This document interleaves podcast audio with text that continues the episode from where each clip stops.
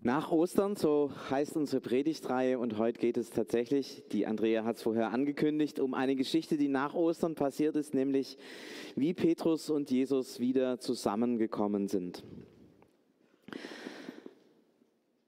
Mein, einer meiner theologischen Lehrer, Hartmut Gese, der hat in der Vorlesung mal gesagt, immer dann, wenn in der Bibel irgendwas nachgetragen wird oder ergänzt wird, ähm, dann ist es ein besonders offenbarter oder besonders inspirierter Text. Hm, ich weiß nicht, ob man das so sagen kann, aber zumindest sind das Texte, die ein Ausrufezeichen verdienen. Und dieser Text, den wir heute ähm, hören, der verdient ein Ausrufezeichen, denn es ist einer meines Erachtens der wichtigsten und schönsten Texte des Neuen Testaments. Während dem Lesen dürft ihr euch gerne Gedanken machen, wo ihr an diesem Text das dicke Ausrufezeichen machen würdet, warum es sozusagen den Autoren des Neuen Testaments so wichtig war, dass dieser Abschnitt noch dazu kommt, sozusagen in letzter Sekunde noch mitten in die Bibel reinrutscht. Was macht diesen Text so besonders? Ich lese Johannes 21, die Verse 1 bis 19. Ihr könnt euch also zurücklehnen. Das ist ein bisschen Text, der da jetzt zu lesen ist. Später zeigte sich Jesus seinen Jüngern noch einmal am See von Tiberias. Das geschah so. Simon Petrus, Thomas, der Didymus genannt wird, Nathanael aus Kana in Galiläa, die Söhne des Zebedäus sowie zwei weitere Jünger waren dort am See beieinander. Simon Petrus sagte zu den anderen, ich gehe fischen. Sie antworteten ihm, wir kommen mit. Also ich habe manchmal den Eindruck, dass die Geschichte von Pickledy und Frederik hier drauf zurückgeht. Aber das ist ein anderes Thema. Sie gingen zum See und stiegen ins Boot. Aber in dieser Nacht fingen sie nichts. Als es schon Morgen geworden war, stand Jesus am Ufer. Die Jünger wussten aber nicht, dass es Jesus war. Jesus fragte sie, Kinder, habt ihr nicht etwas Fisch zu essen? Sie antworteten ihm, nein. Da sagte er zu ihnen, werft das Netz an der rechten Bootseite aus, dann werdet ihr etwas fangen. Sie warfen das Netz aus, dann konnten sie es nicht wieder einholen, so voll war es mit Fischen. Der Jünger, den Jesus besonders liebte, sagte zu Petrus, es ist der Herr. Als Simon Petrus hörte, dass es der Herr war, warf er sich seinen Mantel über, band ihn hoch, er trug nämlich nur ein Hemd, im Urtext steht, er war nackt und sprang ins Wasser. Die anderen Jünger folgten mit dem Boot und zogen das Netz mit den Fischen hinter sich her. Sie waren nicht weit vom Ufer entfernt, etwa nur 200 Ellen von hier bis drüben zum Hospitalhof ungefähr. Als sie an Land kamen, sahen sie dort ein Holzfeuer brennen. Darauf brieten Fische und Brot lag dabei. Jesus sagte zu ihnen, bringt ein paar von den Fischen, die ihr gerade gefangen habt. Simon Petrus ging zum Ufer, zog das Netz an Land. Es war voll mit großen Fischen, genau 153. Das Netz zerriss nicht, obwohl es so viele waren. Da sagte zu Jesus zu ihnen, kommt, es gibt Frühstück. Keiner der Jünger wagte es zu fragen, wer bist du? Sie wussten doch, dass es der Herr war. Jesus trat zu ihnen, nahm das Brot, gab ihnen davon, genauso machte er es mit dem Fisch. Das war nun schon das dritte Mal, dass Jesus sich seinen Jüngern zeigte, nachdem er vom Tod auferstanden war. Nach dem Frühstück sagte Jesus zu Simon Petrus, Simon, Sohn des Johannes, Liebst du mich mehr als irgendein anderer hier? Er antwortete ihm, ja Herr, du weißt, dass ich dich lieb habe. Das sagte Jesus zu ihm, sorge für meine Lämmer. Da fragte er ihn ein zweites Mal, Simon, Sohn des Johannes, liebst du mich? Petrus antwortete, ja Herr, du weißt, dass ich dich lieb habe. Da sagte Jesus zu ihm, führe meine Schafe zur Weide. Zum dritten Mal fragte er ihn, Simon, Sohn des Johannes, hast du mich lieb? Er sagte zu Jesus, Herr, du weißt alles. Du weißt, dass ich dich lieb habe. Da sagte Jesus zu ihm, Sorge für meine Schafe. Amen, das sage ich dir. Als du jung warst, hast du dir selbst den Gürtel festgebunden. Du bist dahin gegangen, wo du hin wolltest. Aber wenn du einmal alt wirst, wirst du deine Hände ausstrecken. Dann wird jemand anderes dich festbinden und wird dich dahin führen, wo du nicht willst, wohin du nicht willst. Mit diesen Worten deutete Jesus an, wie Petrus einst sterben würde und wie er dadurch die Herrlichkeit Gottes sichtbar machen sollte. Dann sagte Jesus zu Petrus, Folge mir. Eine Geschichte mit Ausrufezeichen. Eine Geschichte mit Ausrufezeichen, weil ich sie so gut verstehen kann. Ich persönlich sie so gut verstehen kann. Da ist dieser Petrus und er hat alles miterlebt. Ja, die Auferstehung, die Freude, alle sind aus dem Häuschen und tanzen und sind fröhlich. Aber irgendwie dieser Petrus, irgendwie ist es nicht so richtig Auferstehung und richtig Freude, denn da ist noch diese Geschichte mit dem Hahn. Dreimal hat er ihn verleugnet. Im Lukas Evangelium wird es sogar so berichtet, dass Petrus in dem Moment, als der Hahn kräht, da, da heißt es so, ähm, in dem Moment, während er noch redet, redete, krähte der Hahn. Lukas 22, Vers 60. Der Herr drehte sich um und blickte Petrus an. Also Petrus steht draußen im Hof des hohen Priesters, der Hahn kräht, er merkt das Wort mit Sch, ich habe dreimal, wie Jesus es vorher gesagt hat. Und dann guckt er irgendwie zu den Fenstern von, von, von der Halle, wo Jesus drin war. Und Jesus guckt in dem Moment raus, die Blicke treffen sich. Bäm.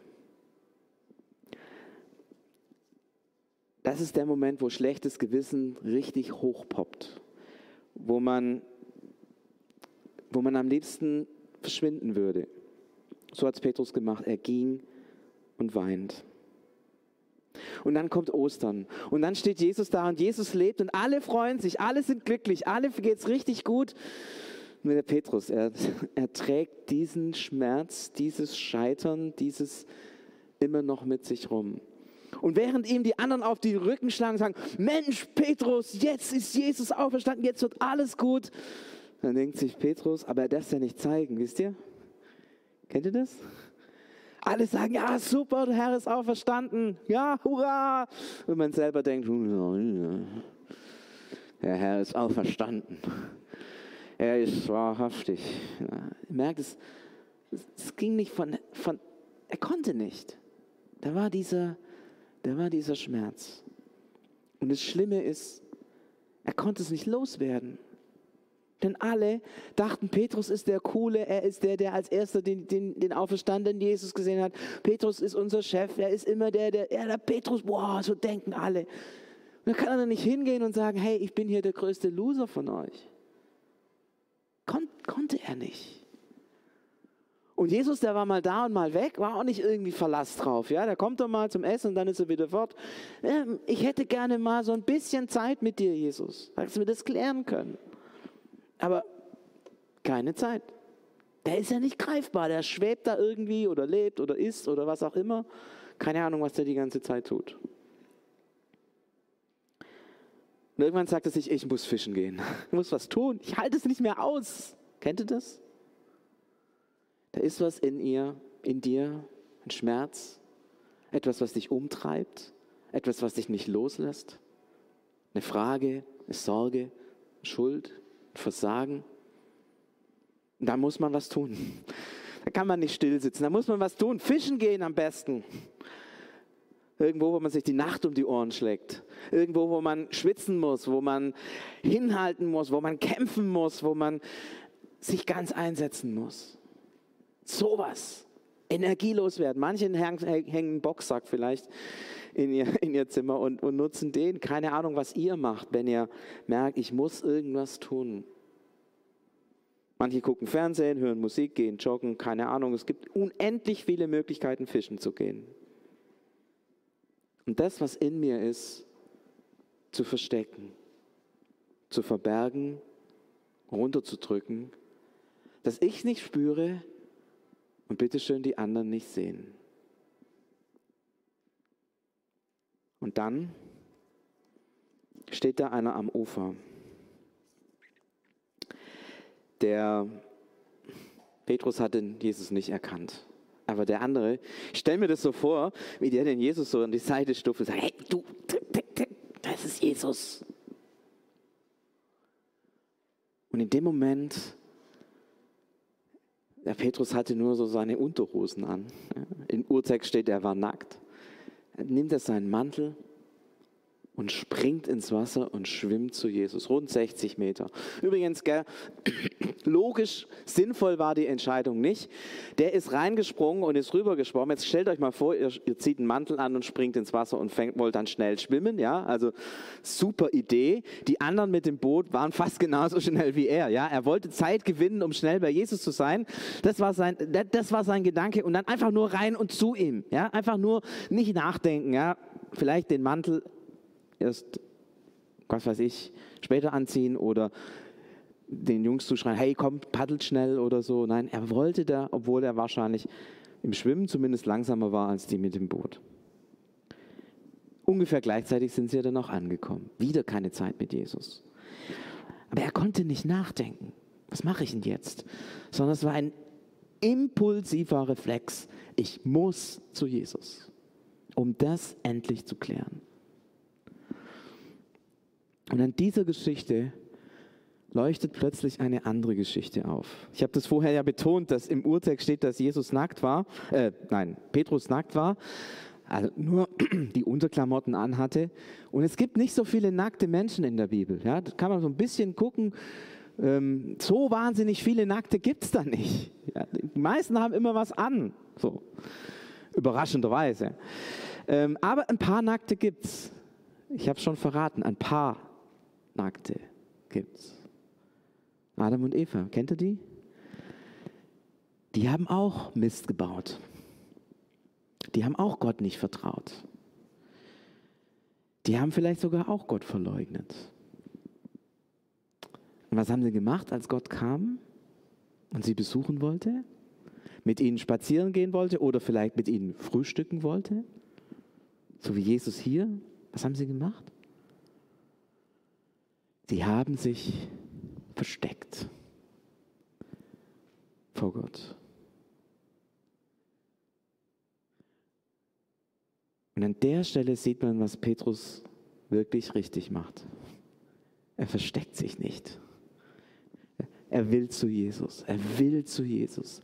Sinnvoll oder nicht, mit einem Mantel an ins Wasser zu springen und zu schwimmen. Sinnvoll oder nicht. Aber er will zu Jesus. Und ich weiß nicht, wie es dir geht. Ich glaube, dass jeder von uns solche Dinge in sich trägt, wie der Petrus. So Dinge, die wir vielleicht vor uns gern verstecken wollen, auf jeden Fall vor dem verstecken wollen, der jetzt vielleicht gerade neben dir sitzt mit anderthalb Meter Abstand oder vielleicht ein bisschen näher, ganz egal. Dass es ganz viel so gibt oder ganz vielen so geht wie, wie Petrus, dass, dass man so Sachen in sich trägt. Und dann ist die entscheidende Frage, was machst du? Versteckst du dich vor Gott? Ziehst du dich zurück? Oder gehst du auf Gott zu? Interessanterweise glaube ich, dass das Schlimme bei Adam und Eva nicht war, dass sie einen Fehler gemacht haben. Ich glaube, Gott hätte das gerade biegen können. Das Schlimme war, dass sie nicht wollten, dass es Gott wieder gut macht. Sie haben die Entscheidung getroffen, das zu behalten. Und diese Entscheidung ist immer die schlechteste. Wenn du Dinge auf dem Herzen hast, die du vor dir selber und vor den Menschen und vor Gott versteckst, machst du dein Leben und das Leben deiner Mitmenschen kaputt. Die Geschichte von Adam und Eva zeigt es in einer drastischen Weise. Und die Geschichte von Petrus zeigt, wie man es richtig macht. Nein, ihr müsst jetzt nicht ins Hallenbad gehen oder ins Freibad und da ins Wasser springen, aber einfach zu Gott kommen. Einfach zu Gott kommen. Einfach zu Jesus kommen. Und Jesus sieht es, diesen, diesen Wunsch. Und er gibt Jesus diese, gibt Petrus diese Audienz. Nach dem Frühstück. Ich kann mir das gut vorstellen, die saßen da im Kreis, vielleicht ums Lagerfeuer rum, haben gegessen. Und irgendwann ergibt sich das so zufällig, dass Petrus und Jesus zusammen sind und die anderen ein bisschen Abstand haben. Und dann kommt es zum Gespräch. Und als,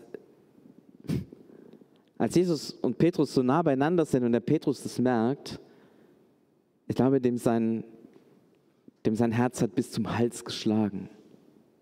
Jetzt. Jetzt.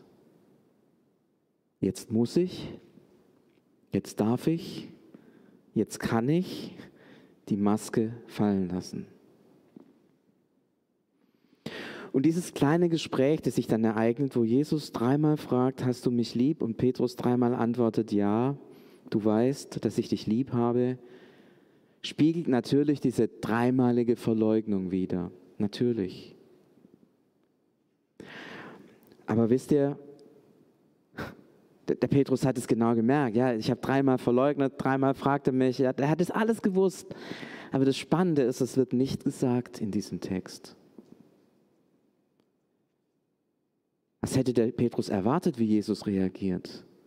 So, Freundchen, jetzt habe ich dich mal. Hey, du hast gesagt, du hältst zu mir und dann lässt du mich im Stich? Ganz ehrlich, wenn ich Jesus gewesen wäre, ich hätte es wahrscheinlich so gemacht. Auf die harte Tour. Und Jesus fragt, fragt, ja, behauptet nicht, klagt nicht an, das, das, das ganze Repertoire kann man ja alles machen. Jesus fragt, hast du mich lieb? Er fragt nicht, was hast du dir dabei gedacht? Bist du so feige? Negative Fragen, ja? Das sind alles negative Fragen, wo man immer sagen muss, ich bin schlecht. Jesus stellt eine Frage, wo man, wo man sagen kann, ja, ich liebe dich. Ist das, ist das nicht krass? Jesus stellt eine Frage, um Schuld zu entlarven, die man positiv beantwortet. Ich finde das mega. Manche Leute sagen, im Christentum, da geht es um Vergebung und es kommt mir zu schnell. Ja, da macht man irgendwas falsch und dann kommt man Vergebung und Vergessen und weg. Nein, Jesus konfrontiert dich und mich mit dem, was wir falsch machen. Er konfrontiert aber er konfrontiert liebevoll. Das ist das Geheimnis. Er konfrontiert liebevoll. Das, was du falsch machst, das, was du als Schuld mit dir rumträgst, da, wo du andere verletzt hast oder wo andere dich verletzt haben, das kommt auf den Tisch. Definitiv. Aber es kommt nicht entwürdigend, niedermachend, ähm, im negativen Sinne verurteilen rüber. Es ist angesprochen und es ist klar. Und zugleich behält Petrus seine Würde. Ich finde, das ist einzigartig. Ein Ausrufezeichentext, ein dickes Ausrufezeichen. Ich wünsche mir, dass wir lernen im Umgang miteinander diese Art von Konfrontation in Würde zu lernen. Denn meistens sind wir entweder beim Ignorieren oder beim richtig konfrontieren, so, so. Aber dieses Wahrheit und Liebe in eins, das ist Jesus. Und ich wünsche es gerne von mir lernen. Würdevoll wird Petrus konfrontiert mit seinem Scheitern, so dass er sagen kann, Jesus, ich liebe dich. Ist das nicht stark? Und wenn du Jesus deine Schuld bekennst und das, was du falsch gemacht hast und das, was in dir ist, dann wird er dich nicht fertig machen, sondern er wird dich lieben. Er wird dich lieben. Er wird sagen, ja, das war. Aber wir lieben einander. Trotzdem. Und hier wird etwas deutlich, was ich ein unglaublich eindrücklich empfinde. Wir meinen oft als Christen, es geht darum, Gebote und Gesetze einzuhalten. Jetzt mal ganz ehrlich, wer von euch lebt in der Familie oder hat schon mal in der Familie gelebt? Mag schon so die Hand hoch? Ja, es sind so ungefähr alle. Danke. ähm, denkt mal in die Familie hinein, in der ihr gelebt habt. War das so, dass ihr da morgens eine Liste bekommen habt mit zehn Geboten? Und am Ende des Tages hat man dann abgehakt, ob ihr diese Gebote alle eingehalten habt. Und wenn die Gebote alle eingehalten waren, war es okay. Und wenn ihr einen Fehler gemacht habt, dann musstet ihr am Ende des Tages dafür büßen. War, war das die Art und Weise, wie man in einer Familie miteinander umgeht? Law and Order. Ja? Gebot und Umsetzung. Zack, zack. Ist das die Art und Weise, wie man in einer Familie miteinander umgeht? Ich merke, in unserer Familie geht es eigentlich viel mehr um Vertrauen als um Gebote. Ich vertraue, dass, dass meine Kinder angemessen mit unserem Haushalt umgehen. Was auch immer das heißt. Da gibt es vielleicht auch unterschiedliche Vorstellungen von dem, was verantwortungsvoll umgehen mit dem Haushalt bedeutet. Auch in Hygienefragen und so. Aber eigentlich geht es im Kern um Vertrauen. Wir vertrauen einander. Wir vertrauen einander, dass wir gut miteinander leben.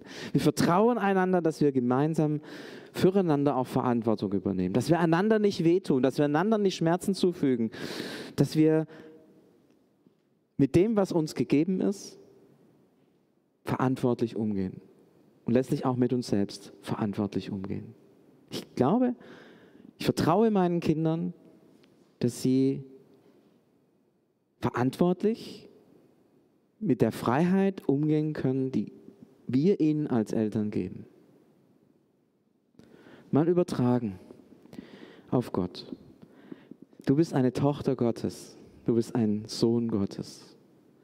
Steht Gott jetzt da und hat die Liste? Guckt, passt das alles? Zack, zack, abhaken. Da gibt es einen Strich durch, nicht geschafft, nicht geschafft, nicht geschafft, somit runter. Naja, ist, ist das die Art und Weise, wie, wie, wie Gott mit seinen Kindern umgeht? Oder ist es nicht vielmehr so, dass, dass, dass er, der Vater im Himmel, dir Vertrauen entgegenbringt? Ich habe dich frei gemacht. Ich habe dir alles geschenkt. Ich vertraue dir dein Leben neu an. Du hattest es vorher nicht, jetzt hast du es. Ich vertraue dir es an.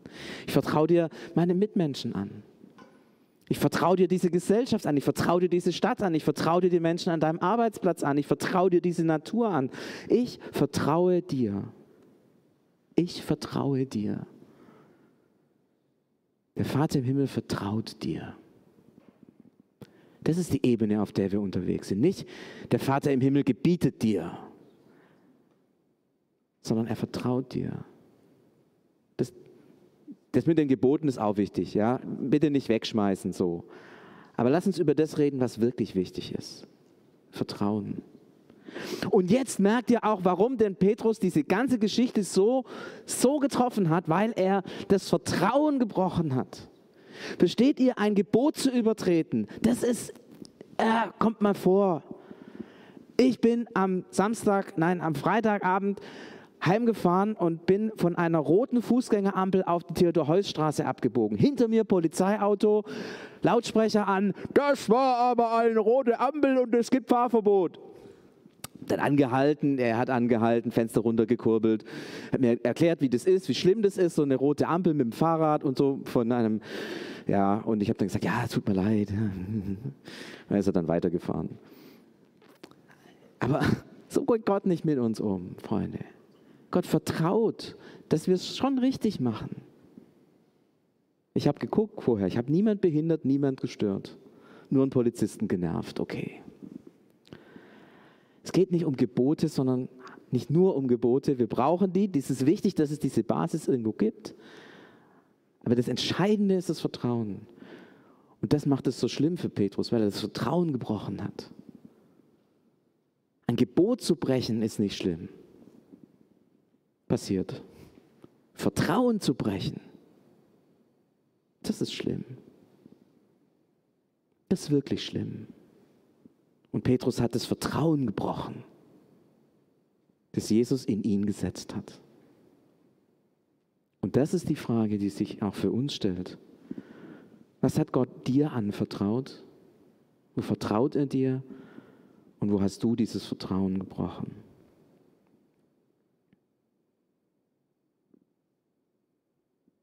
Und es ist wichtig, dass das zur Sprache kommt. Denn nur wenn dieses gebrochene Vertrauen zur Sprache kommt, kann neues Vertrauen wachsen. Nur wenn gebrochenes Vertrauen zur Sprache kommt, kann neues Vertrauen wachsen. Es geht nicht anders.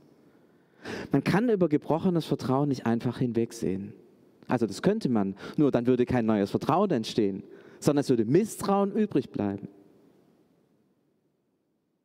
Nur wenn das gebrochene Vertrauen restlos angesprochen und ausgeräumt ist, kann neues Vertrauen wachsen. So wie in der Geschichte. Beide meine Lämmer. Leite die Gemeinde, folge mir nach.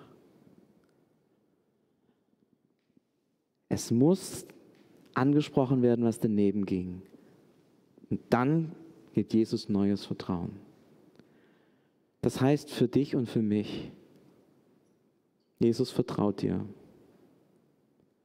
Und wenn du so oft sein Vertrauen gebrochen hast, dreimal ist so ein bisschen eine heilige Zahl, die steht für irgendwie immer. Und wenn du immer wieder Gottes Vertrauen gebrochen hast, dass er in dich setzt, er wird immer wieder sagen, lass uns neu anfangen. Ich vertraue dir neu. Das ist unser Gott. So ist Jesus. So geht er mit dir und mit mir um. Ich würde gerne beten und ich lade dich ein, in dem Gebet einfach mit, mitzubeten, innerlich mitzubeten. Jesus, du kennst die Dinge in unserem Leben, wo wir Vertrauen gebrochen haben.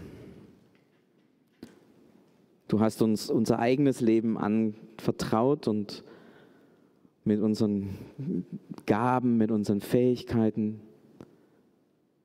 mit unserer Sexualität, mit unserem Besitz. Und an der einen oder anderen Stelle haben wir das Vertrauen gebrochen, das du da in uns gesetzt hast. Weil wir nicht verantwortlich mit dem umgegangen sind, was wir haben und was wir sind. Du hast uns Menschen anvertraut, in unserer Familie, im Arbeitsplatz, in unserem Dienst, im OA oder im CVM. So viele Menschen sind uns anvertraut. Und du weißt, wo wir dieses Vertrauen gebrochen haben. Du hast uns die liebevolle Beziehung zu dir anvertraut. Auch diese Beziehung haben wir manchmal gebrochen. So wie, Jesus, wie Petrus haben wir dich enttäuscht. Du hast uns diese Welt anvertraut, die Natur, die Gesellschaft. Auch da sind wir unserer Verantwortung oft nicht gerecht geworden. Und wenn wir das spüren, dass wir der Verantwortung nicht gerecht werden, dann, dann ist unser Impuls, uns zu verstecken. Es klein zu reden, wegzureden, vor uns selber zu verstecken, vor den Menschen zu verstecken und vor allem vor dir zu verstecken. Aber wir, wir sind deine geliebten Kinder. Und wir wissen, dass du der Vater bist, der uns liebt. auch wenn wir dein Vertrauen enttäuschen. Und so wollen wir uns nicht verstecken wie Adam und Eva, sondern wollen zu dir kommen, in deine Gegenwart treten. Wir kommen mit gesenktem Blick, aber du kommst mit liebevollem Blick. Und du fragst jeden von uns, hast du mich lieb? Hast du mich trotzdem lieb? Und ich will dir sagen, Jesus, ja, stellvertretend für uns hier, hier im Saal und, und an den Geräten, wir, wir haben dich lieb. Wir lieben dich.